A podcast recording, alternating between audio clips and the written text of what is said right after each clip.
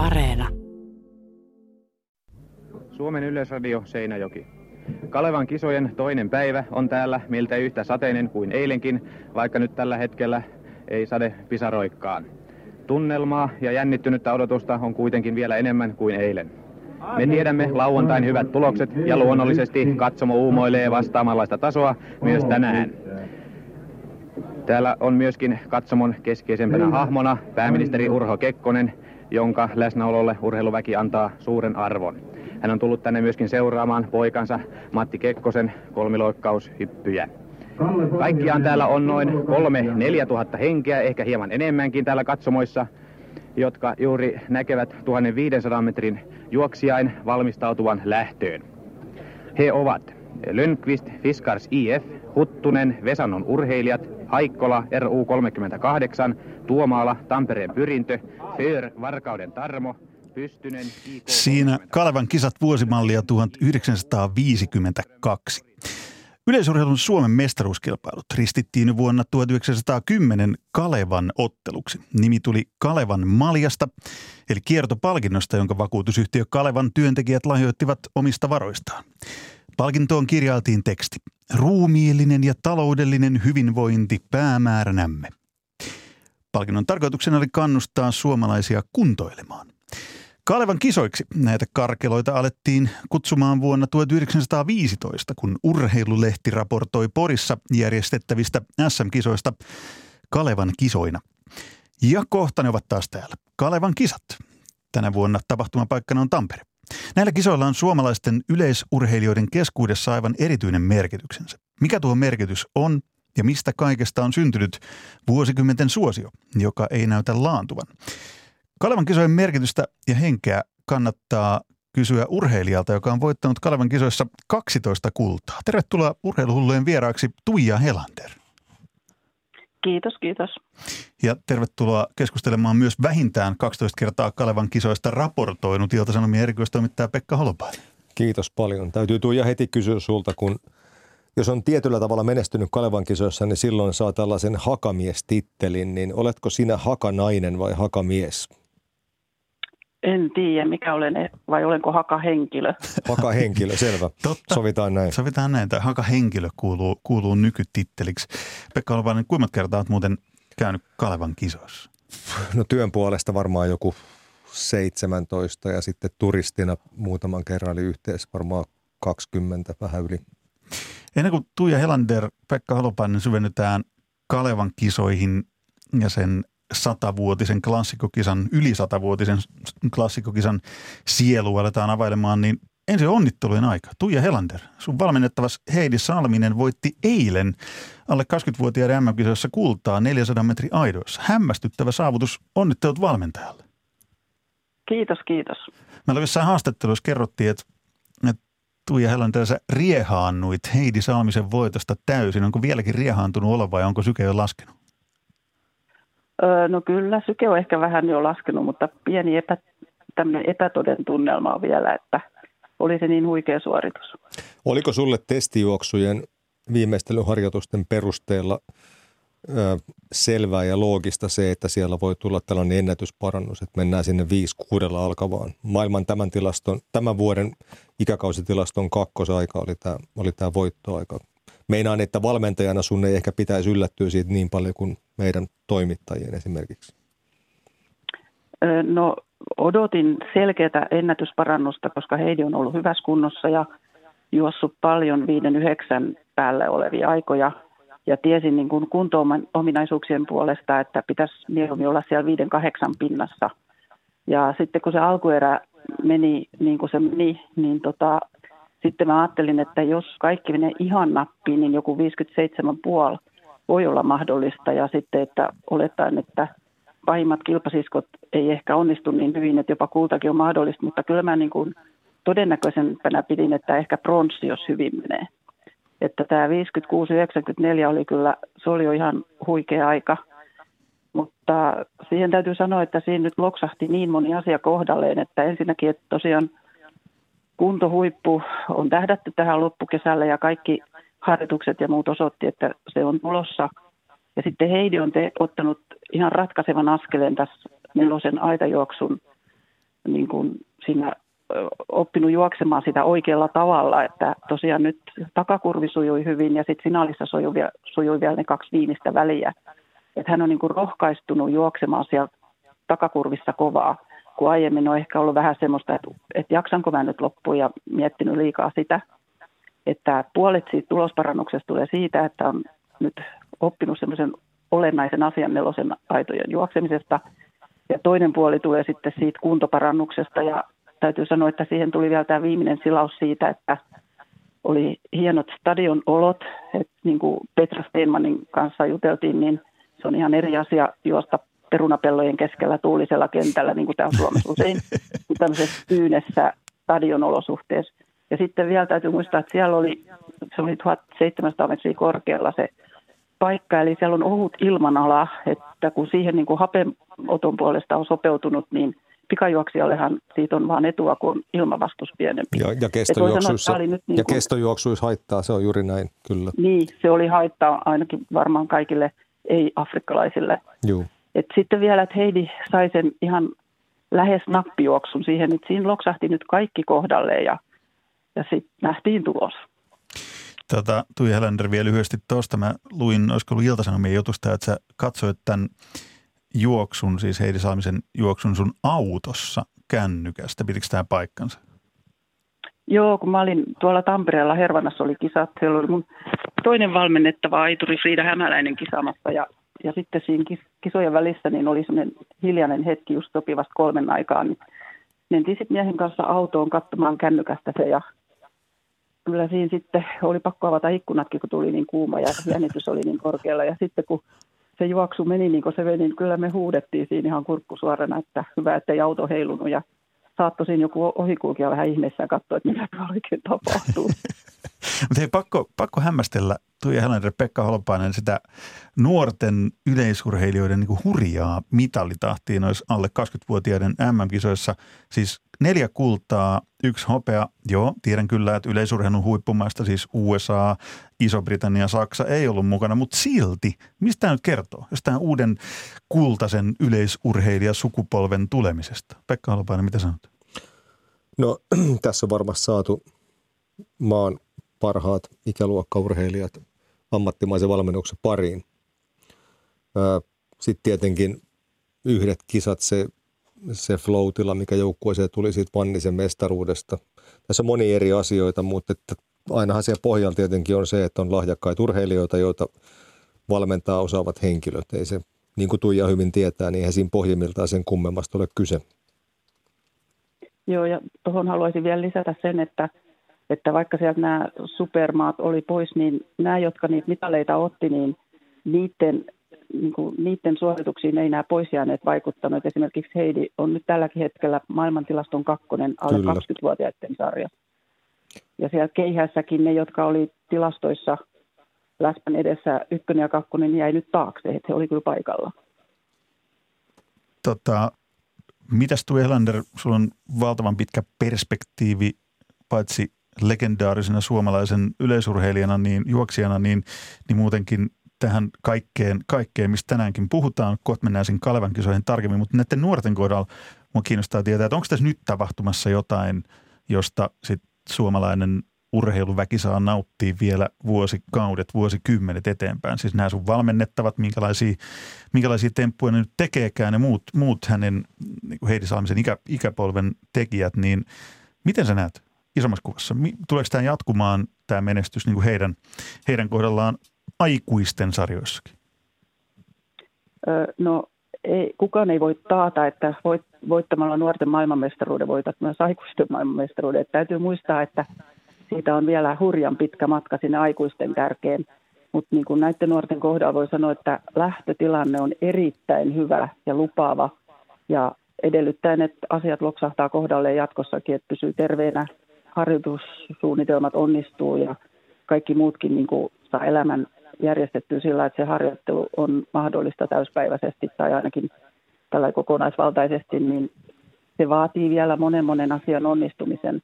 Että se on sitten se kilpailu ihan maailman huipulla yleisurheilussa on niin älyttömän kovaa, että, että pitkä matka on vielä, mutta hyvät on lähtökohdat ainakin. Tässä mä nyt sanon vielä sen, mitä sinun Suomen ennätystäsi nyt jo tosissaan uhkaava Viivi Lehikoinen sanoi muutama vuosi sitten, kun hän lopetteli urheilulukiota, niin yksi tekijä, mikä tässä on valitettavasti usein se on jarruttava tekijä, on, että urheilulukion jälkeen näiltä parhailta nuorilta yleisurheilijoilta ja monilta muiltakin urheilijoilta, niin ikään kuin repeää sellainen luontainen turvaverkko. Ja se on se nivelkohta, missä moni näistä urheilijoista ikävä kyllä sitten, no ikävä ja ikävä, mutta et pohtii sitä, että onko tämä satsaus mahdollinen, järkevä ja niin edelleen. Että tämä on se taitekohta urheilijauralla Suomessa, mihin pitäisi keksiä joku ratkaisu. Siitä me varmaan tehdään oma keskusteluohjelmansa joku kerta ja mietitään, että mikä on se taitekohta, että nämä hurjaa menestystä niittävät yleisurheilija nuoret jatkaisi samaan tahtiin tai että heidät saataisiin ainakin jatkamaan sit ammattilaisuralle niin kuin aikuistenkin sarjoissa. Tota, Pekka Holopainen, mikä se olikaan tämä meidän keskustelukumppanin Tuija Helanderin se Suomen mestaruus, äh, anteeksi, Suomen ennätysaika? No 54-62,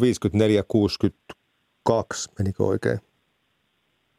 Joo, joo. No niin, mä ajattelin, että kävelevä urheilun tietosanakirja Joo. Pekka Holopainen todistan, ei Googlea, vaan Joo. ruutulehtiö ja lyijykynä Joo. kädessä. Ja vielä se, että 87 siis M-finaalissa viides ja siellä oli, oli kivikovaa seuraa Itä-Euroopasta ja, ja länsimaailmasta. Tuijalahan on siis EM-finaali, tosin viestistä olympiafinaali ja M-finaali ja se on aika, aika kova juttu. Tuija, sun läpimurto tapahtui kansalliseen tietoisuuteen vuonna 1977 Ratina stadionilla, joka järjestää nytkin Kalevan kisat. Ja olit silloin nuori tyttö ja sen jälkeen sitten niitä mestaruuksia tosiaan tuli tusina, tusina täyteen, kaksi sileillä ja sitten kymmenen aidoissa. Kysytään nyt sulta se, että tämä on hämmästyttävä tämä suomalainen Kalevan kisa perinne. Mä väitän, että missään muussa yleisurheilun maassa, joita kuitenkin on noin 200 maailmassa – näillä kansallisilla mestaruuskilpailuilla ei ole sellaista painoarvoa, sellaista yleisösuosiota, sellaista mediasuosiota kuin Suomessa. Ja olen jo aika varma siitä, niin sano nyt, kun sulla se perspektiivi on, että mistä se oikein johtuu? Joo, tietysti itse on kasvanut siihen sitten, että on ollut jo, perinteet on ollut jo vanhat, että mistä ne sitten on syntynyt, siihen on vaikeampi sanoa, mutta ne on ainakin sillä, että ne on nuorille tuleville urheilijoille ne on semmoinen ponnahduslauta kansainväliselle tasolle tai ensin maajoukkojen kautta ja sitten mahdollisesti kansainväliselle tasolle. Ja sitten joillekin urheilijoille se voi olla se, ne elämän olympialaiset, että koska urheilua on hirveän paljonkin lahjakkuustekijöistä ja siitä, että kaikille ei ole samoja eväitä, kun me tänne tullaan niin kuin urheilemiseenkin, niin jollekin se on niin kuin se elämän huippukohta Kalevan kisat että se palvelee niin kuin moni eri näkökulmia. Sitten se on vielä tämmöinen yleisurheilun, yleisurheiluperheen tapahtuma, semmoinen jokakesäinen tapahtuma. Siellä näkee entiset urheilijat toisiaan, entiset urheilijat ja urheilujohtajat toisiaan ja sitten tavataan näitä nykyisiä urheilijoita. Ja se on, se on semmoinen tosi lämminhenkinen tapahtuma, että siellä tapahtuu tämmöisiä ilahduttavia, hei, pitkästä aikaa juttuja vaikka kuinka paljon. Tässä on myös Jukola oli nyt viikonloppuna, niin tämä on varmaan hyvin verrattavissa siihen monellakin tavalla yleisurheilupuolella. Joo, voisin kuvitella, että näin on. Ja tuollainen klassikko tapahtuma. Tänään otetaan siitä vielä tarkemmin selvää. Tuija Helander, jos mä laskin oikein, niin sulla on palkintokaapissa 12 kultaa Kalevan kisoista. Mikä on paras muisto tai parhaat muistot näistä Kalevan kisoista sulla? Kyllä ne on varmaan ensimmäiset oli ne. Mä olin tota, tosiaan justiin tullut nuorten ottelumestaruuskisoista Uddevallasta Ruotsista, kun kummisetä valmentaja oli ilmoittanut mut piirimestaruuskisoissa 400 metrin aitoihin. Sitten mentiin Vammalan kentälle. En mä ollut edes niitä koskaan, jos et katsottiin vaan, että miten telineet laitetaan, että miten ne askeleet sopii ekalle aidalle. Ja mä sain A-luokan ja sitten mut ilmoitettiin, Jukka ilmoitti mut Kalevan kisoihin. Mulla oli niin A-luokka nelosen aidoissa, sitten mulla oli satasen ja satasen aitojen A-luokka – ne sataisen aidat oli se mun niin, kuin niin sanottu päämatka ollut siihen asti. No sitten kun ne nelosen aidat oli ensimmäisenä päivänä, mä yllätyksekseni voitin ne, niin sitten niin kuin, niistä tulikin se päämatka. Mutta mulla oli sitten lauantaina kisa, oli sataisen kisa, siinä mä pääsin finaaliin. Siinä oli alkuerät, välierät ja loppukilpailu ja sitten sunnuntaina oli ne sataisen aidat. Ja tota, niistä mä olin viides. Mutta tota, se oli kyllä semmoinen kokemus, että on jäänyt mieleen. Ja sitten kun mä näin mun suuret idolini, Ari Paunosen ja Arto Brykkäsen, jotka oli juuri voittaneet nuorten Euroopan mestaruuksiin, niin sekin oli ihan hirveän kannustava. Se Arin 33807 on muuten edelleen Ratinan stadion ennätys, että Joonas, Rinte, Joonas Rinteelle siitä vähän ehkä painetta tuonne viikonloppuun. Tota, tämä naisten pitkät aidat oli silloin aika uusi laji. Se eka kerta arvokilpailuihin tuli Prahaan 78. Ja nyt puhuit tuossa, miten tämä Heidi, vaikka on vasta 17-vuotias, on oppinut juoksemaan sitä, niin kysytään nyt sultakin, että mä uskon, että se on matka, että jota väärin juoksemalla, niin pääsee aika mielenkiintoisiin tunnetiloihin. Milloin sinä opit sen sitten juoksemaan? No varmaan sitten ihan sillä optimaalisesti niin Ari Salin valmennuksessa, mutta nuorempana mä olin semmoinen, että täysillä matkaa ja katsotaan mihin asti ei ollut eikö, se hyvä, eikö se just hyvä taktiikka? Ei no on se tietyllä tavalla, että siinä sitten ei ainakaan jäänyt varoja matkalle. Niin juuri. Tätä, Pekka Holopainen, mikä on sun huippuhetki Kalevan kisoista kautta aikojen, siis toimittajan töissä Joo. tai katsojana, ehkä jopa maksavana katsojana. Sanoit, että 17 kertaa olet ollut töiden puolesta Kalevan kisoissa ja joku sen päälle, päälle Kyllä se melkeinpä lipulla. menee lipunostaja osastolle. Eli 83 Poris oli Kalevan kisat ja siellähän Tuijakin sitten jo, tai taas voi sanoa menesty hyvin, niin silloin Tiina Lillak kovassa kaatosateessa heitti lähes maailmanennätyksen. Tämän saattaa Tuijakin muuten muistaa itse asiassa se oli vähän ennen Helsingin MM-kilpailuja, niin soittaako mitään kelloja? 7408 ei, tai jotain tällaista. Ei, sillä, ei läheskään sillä soita kelloja, kun sitten mitä Helsingissä tapahtui. No juu, siellä. Tietysti kisoissa itse keskittyy oma, omaan lajiin niin paljon. On hyvä sylkys ollut vaikka verkkaamasta jotakin silloin, kun se on tapahtunut. Joo. Tästä Kaleva-kisoista on todettava sellainen asia, joka on hieman nyt, kun yhteiskunta on muuttunut ja Suomen, Suomen tavallaan maakuntien pääkaupungit voi hyvin ja niin edelleen, mutta tuo maaseutu vähän näivettyy. Silloin kun näitä Kalevan kisoja monta monta kymmentä vuotta sitten kuunteli radiosta useasti, niin se mikä niistä teki tosi mielenkiintoista oli, että siellä oli kymmeniä, kymmeniä, kymmeniä seuroja. Sellaisia kaiken maailman kälviä ja varpaisvaaraa ja sallaa ja ties mitä. Eli niitä urheilijoita todella tuli silloin Suomen joka kolkasta ja se on varmasti ollut sellainen suuri itseisarvo myös tälle tälle tapahtumalle, niin nythän meillä on tapahtunut hieman se, että vaikka tämä Heidi, jota valmennat, hän tulee Suomen kovimmasta seurasta, eli JKUsta, ja tavallaan nämä parhaat urheilijat aika nuorina jo menee näihin, näihin tällaisiin pää, nykyisiin pääseuroihin. Onko se sun mielestä vaikuttanut jollain tavalla tähän traditioon niin kuin näivettävästi? No nyt heitit kyllä pahainen, en osaa kyllä siihen vastata, että olisiko se niin kuin näivettänyt Kalevan kisoja mitenkään sitä moniarvoisuutta ainakin mun mielestä jossain määrin, että, että nämä pienet paikkakunnat ei enää tuota urheilijoita sillä tavalla. Tai sitten jos ne jonkun tuottaa, niin hänen täytyy aika nopeasti liittyä seuraan, joka pystyy viemään hänen uraansa paremmin eteenpäin, mikä on kyllä ihan ymmärrettävää, ei siinä mitään. Tässä Pekka Holopaista kuoriutuu taas oikein kunnon yleisurheiluromantikko, että mitä pienempi paikkakunta, sitä hienompi tarina niin, siitä kaipaan, olisi kirjoittaa. Kaipaan sinne putkinotkoon, tai mitä se sanonta meni. Putkinotkoon. Tuija Helander, sä mainitsit tuossa aikaisemmin, sivuisit vähän sitä aihetta, että Kalevan kisat, tämä urheilun, suomalaisen yleisurheilun Graalin maljan, eli Kalevan maljan tavoittelu, tavoittelu, niin se on urheilijoille jotenkin aivan erityislaatuinen kisa muihin verrattuna. Avaa vähän lisää tätä. Mikä kaikki siitä tekee, tekee niin erityisen, koska te urheilijat, sä urallas, niin lukuisia kilpailuja kävit läpi niin Suomessa kuin ulkomaillakin on nähnyt kaiken maailman, siis kirjaimellisesti kaiken maailman kisat. Ja silti Kalevan kisoilla tuntuu olevan, kun urheilijoiden kanssa puhuu, niin joku semmoinen mystinen merkitys. Mikä se on? Ja en tiedä mystiikasta, mutta ainakin niin kuin mä sanoin, että uran alkupuolella olevalle urheilijalle se on se ponnahduslauta ja se on, ne on ne, ne omat olympialaiset. Ja sitten kun mä mietin sitä, että sitten kun mä olen olla niin kuin vähän kovempi urheilija, oli niin kuin tavoitteet jossain MM-kisoissa tai olympialaisissa, niin Kalevan kisat oli hyvä paikka hankkia tietyllä tavalla kovuutta juoksemalla siellä monta matkaa. Et tottu siihen, että saa monta starttia, että sitten jaksaisi arvokisoissakin juosta monta kertaa peräkkäin. Että ne on niin kuin sitten jo kokeneella myös tämmöinen hyvä treenipaikka. Ja sitten tietysti se semmoinen vähän velvollisuuskin, että totta kai nyt keulakuvien pitää olla siellä sitten taas niiden nuorempien urheilijoiden takiakin vähän ja myös yleisölle paikalla.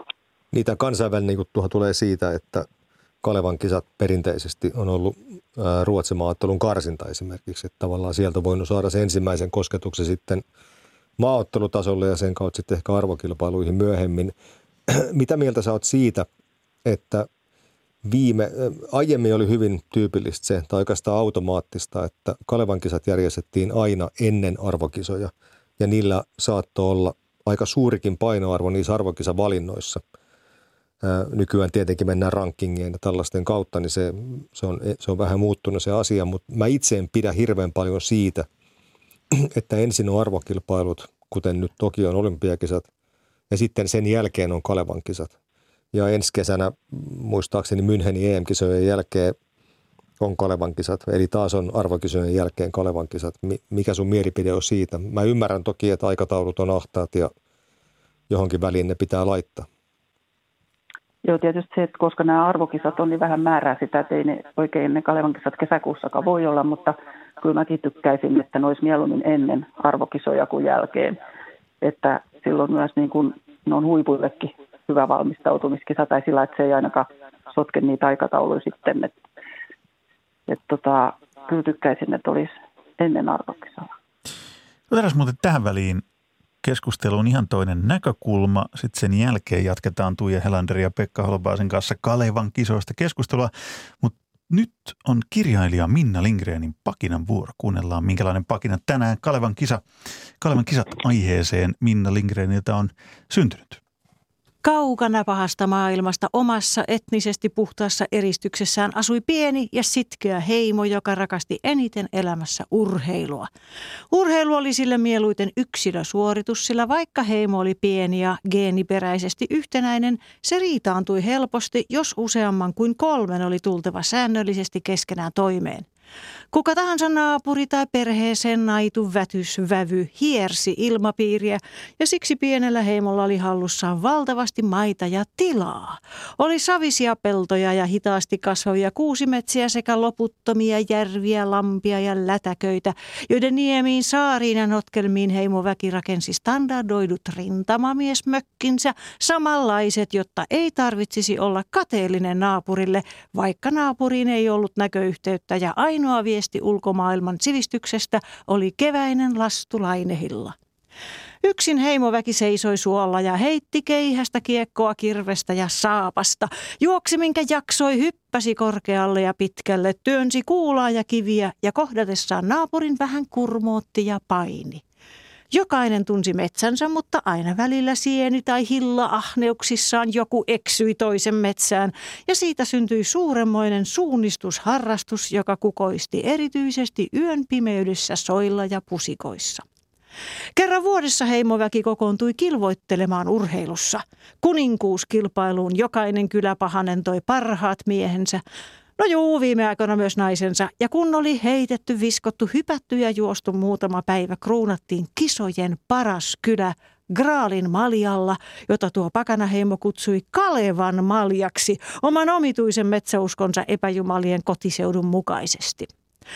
Moderni aika hiipi hitaasti ja myöhään pienen heimon maille. Kukaan ei tullut suuresta maailmasta vapaaehtoisesti viljelemään niin huonoja peltoja tai istumaan niin pienen ja ruman mökin portaille mutaisen lammen rannalle, sillä Kalevan mailla satoi räntää ympäri vuoden. Mutta kun sähkö oli keksitty ja sen jälkeen televisio ja internet vyöryi muu maailma heimoväenkin kotiin – niin tuli Kalevan kisoihin parhaan urheilijan palkinto, jonka nimi ei ollut Sampo, ei Väinämöinen eikä Jukola, vaan If. Niin, If. Se on maailmankieltä ja tarkoittaa jos. Tuo kirottu kiertopalkinto on varoittanut pientä sitkeätä heimoa jo vuodesta 2009, että maailma tulee muuttumaan. Mitä jos jonain päivänä kisojen paras urheilija ei olekaan sinisilmäinen ja vaaleatukkainen? Mitä jos jonain päivänä ihmiset eivät enää jaksa juosta suolla ja heittää yksin keihästä iltaisin? Mitä jos kaikki katsovat vain suuria kansainvälisiä kisoja eikä ketään kiinnosta, kuka on oman kylän paras? Näin pakinoi kirjailija Minna Lindgren. Tuija Helander Pekka Holopainen, minkälaisia Mä ajatuksia voisin- pakina herätti? Mä voisin aloittaa tämä Minna skenaario siitä, että jonain päivänä se paras urheilija ei olisikaan enää vaaleatukkainen sinisilmäinen, niin vuonna 2000 Lahdessa ää, Wilson Kirva oli kisojen paras urheilija ja hän ei ole vaaleatukkainen eikä sinisilmäinenkään muistaakseni. No niin, siinä lähdettiin ampuu pakina alas. Tuija Helander, minkälaisia ajatuksia heräs kirjailija Minna Lindgrenin pakinasta? No vähän mua hymyilytti, että aika hauskasti oli tämmöistä kärjistystä yksilöurheilusta ja yle- yleisurheilusta, että semmoisen huomion haluaisin tuoda, että ehkä me ei kuitenkaan olla ihan niin sooloilijoita, että kyllä yksilö- yksilöurheilussakin se joukkuehenki on aina aika korkea, vaikka ollaan irilajeissa. Mutta sehän, Mutta- on just, mutta sehän on just tuo heimo, Ja mitä, toivon- mitä Minna pakinassaan kuvasi. Musta oli hienosti Niin. kuvattu, että se heimo, joka kokoontuu aina, että se Joo. Kalevan kisat Kyllä. toista sataa Ja vuotta nämä- ja nämä mikään ei juuri. tunnu uhkaavan sen suosio. Se, mitä Minna sanoi tuossa nimenomaan on näitä aika hienojakin mielikuvia, missä Seppo Räty heittää keihästä jostakin navetan ylisiltä ja niin edelleen. Ja nämä suomalaiset vanhat muistikuvat yleisurheilusta, ne on niitä. Ja sinäkin Tuija olet niin kuin maaseudun, maaseudun tyttöjä alun perin.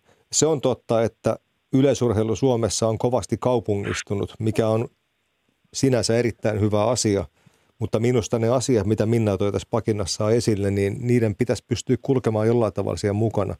Antti Ruuskanen lopettaa nyt uransa, niin hän on tällaisia viimeisiä linkkejä niin kuin tämän oikean maaseudun maitotilan poikana tämän maaseudun ja maatöiden ja tällaisten asioiden ja tämän yleisurheilun välillä. Mitäs Tuija Helander sanot, niin kuin Pekka Holmaan risti sut maaseudun tytöksi?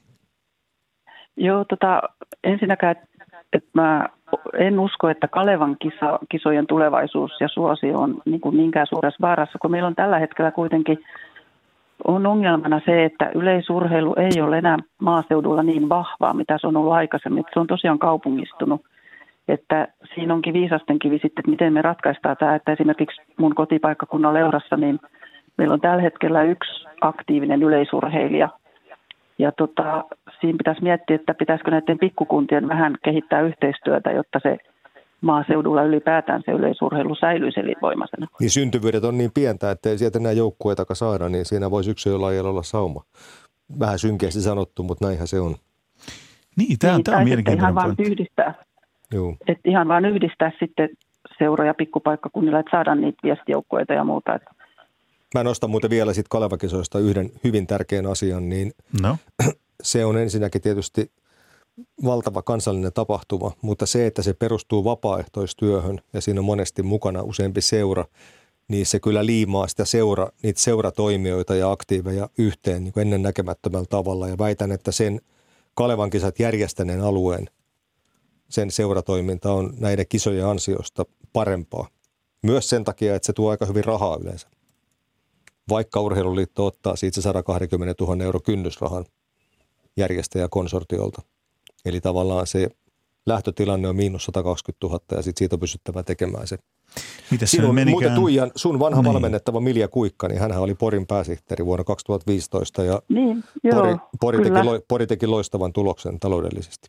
Eli siis tämä Joo, vanha, kyllä. vanha Kalevan Maljan teksti, minkä mä tuossa alussa luin, että ruumiillinen ja taloudellinen hyvinvointi päämääränämme, niin se ilmeisesti toimii edelleen. Onko tämä Kalevan kisat, siis tämä on hämmästyttävää, että tämä on vähän niin kuin klassinen musiikki, jota vuosisadat on parjattu siitä, että kohta se niin kuin luhistuu tai kohta se ei enää kiinnosta, niin yleisurheilu, tämmöisiä perinnelajeja kohtaan kuulee, kuulee aika usein argumentteja sitä vastaan, että kohta tulee se hetki, kun ei enää kiinnostakaan yleisöä tai urheilijoita. No, mistä me tänään lähdettiin liikkeelle? Mm. Nuoret yleisurheilijat, alle 20-vuotiaiden MM-kisoissa neljä kultaa, yksi hopea. 13 mitalia yhteensä nuorten arvokilpailuissa tällä kaudella suomalaisille. Ihan järkyttävän suuri määrä. Tuija Helander, uskotko sä, että tämä on se sukupolvi, joka myös niin kuin pelastaa omalta osaltaan tai ehkä niin kuin pitää Kalevan kisoista huolta? Tuntuu, että nuoretkin aika monissa haastatteluissa, muistan, muistan muutaman tehneen ihan muutaman viikon sisään, jos nämä, tai kuulleeni ainakin, jos nämä nuoret kertoo, että no niin, seuraava tavoite sitten näiden, näiden kisojen jälkeen on Kalevan kisat. No ilman muuta, että, ja he on sitten niitä, joita nämä, tämä iso yleisökin tulee mielenkiinnolla seuraamaan sinne paikan päälle. Ja tietysti hieno asia on myös se, niin kuin Tuijakin otti jo esillä tässä, ja olet valmentanut myös sellaisia urheilijoita paljon, että he opiskelee, käy töissä, treenaa, harrastaa kovaa kansallista kilpayleisurheilua. Tavoitteena on se, että he olisivat vaikka Kalevakisoissa loppukilpailussa. Tähänhän se kaikki pohjimmiltaan perustuu. Ilman tätä kriittistä massaa niin ei olisi myöskään sitä kapeata huippua. Että niin tylsää kuin se onkin, niin näin se asia vaan on. Mutta jotain, jotain ihan erityistä siinä täytyy olla, nimittäin onko meidän väärässä, jos mä sanon, että Kalevan kisat on, on niin kuin maailmanlaajuisesti jossain määrin poikkeuksellinen täysin, tapahtuma. Täysin poikkeustapahtuma. No, no, avaa, otetaan, otetaan Yhdysvaltain mestaruuskilpailut jossa nyt saattaa sivutuotteena syntyä viisi maailmanennätystä ja, ja, ja niin edelleen. Ihan vaan tosta vaan. Niin siellä on kourallinen ihmisiä katsomassa niitä. Se on, se on muuten totta. Joo, se on pieni tapahtuma. Nähnyt kuvia tai katsonut jotain videopätkiä joo. tai muuta. Saksassa, Saksasta on ollut valtava tapahtuma joskus, mutta Saksan yleisurheilu on jossain määrin näivettynyt. Ruotsissa se on kohtalaisen iso tapahtuma. Ruotsissa on hyvä taso. Eli kansalliset yleisurheilun Ja, niin, ja pari olympiavoittajaakin tuli siinä Ruotsiin. Ää, mitäs mä vielä ottaisin? Britannia mestaruuskilpailuissa olen nähnyt joskus TV-lähetyksen. Se oli kohtalaisen kokonen, mutta ei niin suuri kuin Kalevan kisat. Tui Helander, onko Pekka Holopainen oikein jäljellä? Kalevan kisat maailmanlaajuisesti täysin poikkeuksellinen yleisurheilun kansallinen, kansallinen SM-tapahtuma. Niin, ja mä mietin sitäkin, että kun ne on Kalevan kisat, että se, jos se nimi tuo siihen semmoista erityistä hohtoa, että jos ne olisi vain yleisurheilun SM-kisat, kuinka tylsältä se kuulostaa, mutta Kalevan kisat, siinä on jo nimessä semmoista vähän mystiikkaa ja hohtoa. Se on totta, nämä on onnistuttu brändäämään nämä kisat jo sinä aikana, kun brändi tarkoitti vain sitä juomaa, josta vähän liikaa nautittua on ehkä humaltuu. Joku ehkä kuvittelisi, että se Urho Kaleva Kekkosen mukaan nimetty, eikä Mut sekään ei niin, se oli, voisi hyvin olla. Se, mutta se oli kuitenkin, itse, itse, itsellekin tuli pikkasen mm. yllätyksenä, että en muista, olinko koskaan ollut tietoinen aikaisemmin ennen tätä ohjelmaa. Mä olen nauttinut niin monta Kalevan lounasta ennen Kalevan kisoja, että ei voi, tämä tarina on mulle ihan tuttu. No niin, vakuutusyhtiö Kalevan, sitten se vielä kerrottiin historiikeissa, että, että se oli miespuoliset työntekijät Kalevan vakuutusyhtiöstä, jotka päättivät omista rahoistaan kerätä, kerätä potin, jolla tämä Kalevan malja sitten kustannettiin. Tuija Länder, Pekka Holopainen, minua kiinnostaa, että päteekö tämä Kalevan maljan kyljessä oleva teksti edelleen. Talouspuoli me jo käsiteltiin. Se on edelleenkin jonkunlainen rahasampo. Tässä on pelkkää Kalevala mystiikkaa nyt tämä kaikki, kaikki tähän liittyvä, mutta mut siis ruumiillinen hyvinvointi päämääränämme. Äh, siis tarkoitus oli, että tämä Kalevan malja innostaisi suomalaisia yhä laajemmin silloin vuonna 1909, kun tämä malja, vai 10, kun, kun tämä annettiin kiertopalkinnoksi, että se innostaisi suomalaisia liikkumaan. Toimiiko se edelleen niin, Tuija Helander? Öö, kyllä se varmaan, että kun saadaan niin kuin näkyvyyttä, niin viime aikoina esimerkiksi aikuisten yleisurheilukoulut on valtavasti lisääntynyt. Että kyllä mä uskon, että Kalevan kisat on just se foorumi enemmän kuin joku timanttiliikan kisat, mitkä tulee jostain maksukanavalta, niin enemmän Kalevan kisat niin kuin viljelee sitä semmoista jokamiehen urheiluinnostustakin. Ja kyllähän Kalevan kisat osataan vaikutti siihen, että yleisurheilusta tuli vuosi vuosikymmeniksi Suomen ihan johtava urheilun muoto. Tuonne varmaan 70-luvulle, 80-luvun taitteeseen saakka, niin se oli suvereeni urheilumuoto Suomessa, kunnes joukkuelajit – tuli varsinkin jääkiekko rinnalle ja ohi. Onko siinä muuten väliä, missä Kalevan kisat järjestetään? Tuija Helander, sä ehdit kisaamaan varmaan aika monessa paikassa ja pitäjässä Suomessa uras aikana. Oliko joku suosikkipaikka? No kyllä varmaan toi Ratina on yksi suosikkipaikkoilla just sen takia, että se on se mun ensimmäinen kisapaikka ja olen aina tykännyt kisata Ratinassa – ja sitten ihan vaan tällä teknisistä syistä, niin Lappeenrannan ja Lahden radat on hyvin nelosen aitoihin. Voivat kurvit ja, ja hyvä mallinen se rata, niin on tykännyt sielläkin saada. Nyt täytyy kysyä kyllä se sulta, että yleensähän vanha mestari ei saa olla peloissaan, että oma ennätys lähtee, vaan päinvastoin pitää olla kannustavalla mielellä, niin tällä kauden Viivi Lehikoinen näytti niitä merkkejä, että tämä sun ikuisena pidetty Suomen ennätys ei välttämättä ole lainkaan sitä, vaan että se ensi kauden saattaa siirtyä historiaan mitä, mitä itse näet sen. Viivihän oli näiden olympiakisojenkin suomalaisia positiivisia yllättäjiä minun mielestäni. Joo, ja mä oon myös ollut tosi iloinen Viivin uran uudesta käänteestä, että on nyt löytänyt jonkun, jonkunnäköisen tämmöisen viisasten kiven ja on juoksu lähtenyt taas ihan uudella mahtavalla tavalla kulkee. Et tota, ja tosiaan odotan innolla sitten, että se mun ennätys, ennätys pistetään uusiksi ja mielelläni haluaisin olla paikalla todistamassa sitä ja näkemässä sen. Että onhan tässä nyt mun, munkin aika päästä jo eläkkeelle tästä virasta. No niin. Ratakierroksen juokseminen, kuten hyvin tiedät, se on yleisurheilussa hyvin keskeinen asia. Myös Yhdysvaltoihin stipendioateiksi värvätään mielellään tyyppejä, mikä on hyvin ratakierroksella aidattuna tai ilman, kun ne pystyy juoksemaan kakkosta kasia viestejä, kuten hyvin tiedät. Tällä kaudella Suomessa tyttöjen puolella ja naisten on ollut varsin positiivinen vire sekä sileellä kierroksella että aidatulla. Näetkö siihen jonkun yhdistävän tekijän? Mm, en nyt ihan ymmärtänyt, mitä tarkoittaa yhdistävän niin kuin nelosen sileän ja aiteen Joo, välillä. Vai? eli kun ratakierroksen juokseminen on joskus kaikkea muuta kuin miellyttävää puuhaa ja se harjoittelu joskus on kaikkea muuta kuin miellyttävää, mutta nyt meillä näyttää olevan varsinkin sellaisia nuoria naisia, joita se miellyttää kovasti. Niin kerro vähän siitä. Öö, no mä luulen, että, tämä, että sinne tulee niin kuin muitakin innokkaita yrittäjiä. Lähtee siitä, että siellä täytyy olla joku yksi sellainen esikuva, että jaha, kun toikin pärjää noin, niin miksen minäkin. Niin kuin naisten sadan aidoissa on nähty. Mm. Noora-Lotta veti mukanaan sitten muutkin tytöt ja nyt se kokonaistaso on noussut, että nyt Viivin merkitys on varmaan aika iso just nelosen aidoissa ja sitten Sileällä on Mette Baas, joka on nyt noussut ja, ja sieltä on nyt tullut muitakin mukana. että mä uskon, että se on enemmänkin siitä, että kun siellä on niitä rohkaisevia esimerkkejä. Ja sitten kyllähän meistä ihmisistä on kaikilla on monennäköisiä ominaisuuksia, että kyllä niitä masokisteja aina löytyy, jotka haluaa juosta 400. Sä tiedät, mistä, mistä puhut. Hei, tähän loppuun pitää kysyä lyhyesti. Pekka Holopainen, Tuija Helander, nyt kun Kalevan kisat alkaa hetkinen torstaina, Kyllä. niin mitä lajia te seuraatte kaikkein, kaikkein suurimmalla mielenkiinnolla? Oliko tämä Tuija vähän liian helppo kysymys sulle? O, pitääkö mun vastata?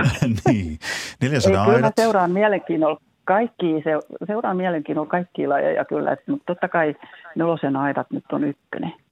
Pekka Olopainen lyhyesti, mikä on se laji, mitä eniten odotat? No kyllä, tosi kiinnostuneena katson, mitä esimerkiksi Ella Räsänen, joka on pitänyt pitkän tauon tältä tasolta, palaa kehiin. Ja sitten tietysti kiinnostaa toi Maukarissa Kangas, Aaron Kangas, joka kausi on ollut muuten valtava pettymys, tulee kahden kuukauden kilpailutauolta, niin kiva nähdä, mitä hän pystyy tekemään. Kalevan kisat, urheilun graalin maljaa metsästellään urheiluhulluissa tällä kertaa poikkeuksellisesti ei musiikkia loppuun, vaan Kalevan kisoja. Ne on siis tänä vuonna Tampereella ja niin ne oli myös vuonna 1966. Kiitos Tuija. Ja sitten tulee miestä silmien eteen. Sitä tulee niin paljon, että pitäisi sanoa, että sitä on kuin Porvoon mitalla, mutta jos Sauli Valkama Vuotsusta olisi täällä katsomassa, niin hän sanoisi, että sitä on kuin meren mutaa. 46 minun laskujen mukaan. Ja 57 oli ilmoittautunut, joten ei tämä ole mitenkään aivan heikko tämä noteeraus. Yleisökin kohahti, kun kuuli, kuuli tämän ilmoittautumisluvun. Vilkkaasti siinä on miestä. Tamperelaiset palavat kannuja oman suosikkiinsa Rauno Mattilan puolesta. Me emme tällä hetkellä vala paljon mitään, koska kympin juoksua on Suomessa nykyaikana erittäin vaikea ennustella. 17 kierrosta jäljellä, kärjellä enää vajaat siitä. Pauli Nevala katsoo vauhtia, mutta kympin kärkikuusikko ohittaa hänet juuri, hän päästää sen ohi ja saattaa päästää yhtä ja toista muutakin. Sillä hän saa melkeinpä mennä pujottelumallilla kuin slalom hiihtäjä tuosta välistä, jos aikoo ehtiä. No nyt tulee tuossa vähän suurempi väli ja siitäköhän Pauli vetäisisi. Täällä on miehiä kohta ympäri koko kentän. Siitä hän juoksee kuin pujottelija aivan raketti syöksyllä ja nyt lähti Teuvan rivakka paiskaisu, keihään kaari yli vihreän ratinan ja putoaa 78 metrin paikkeille. Nevalan keihäskaari oli 77-82. Mutta johtoparilla on takasuora ja siellä kuha on kiskaissut. Sireen on auttamattomasti jäänyt. Hän on noin 15 metriä jäljessä ja Kuhan askel tihenee. Viimeinen kuivaist, viimeistä edellinen kuivaiste takasuoralla ja vesihauta lähenee. 15 metriä on miehillä eroa ja Jouko Kuha johtaa Esko Sireen noin 15 metriä. Sitten 30 metriä Ilmari Kurkivuori ja Ilpo Matilainen, joka nyt uhkaavasti tavoittaa Ilmari Kurkivuorta. Mutta loppusuoralle nousee Kuha, vilkaisee taakseen ja tulee suvereenisesti viimeiselle kuivaisteelle. Siellä Matilainen käy kovaa kamppailua Kurkivuoren kanssa ja menee ohi, mutta Kuha tulee. Hän tulee ja voittaa tämän kilpailun ylivoimaisesti. 30, 20 metriä on eroa Kuhamaalissa. Nyt Sireen toisena.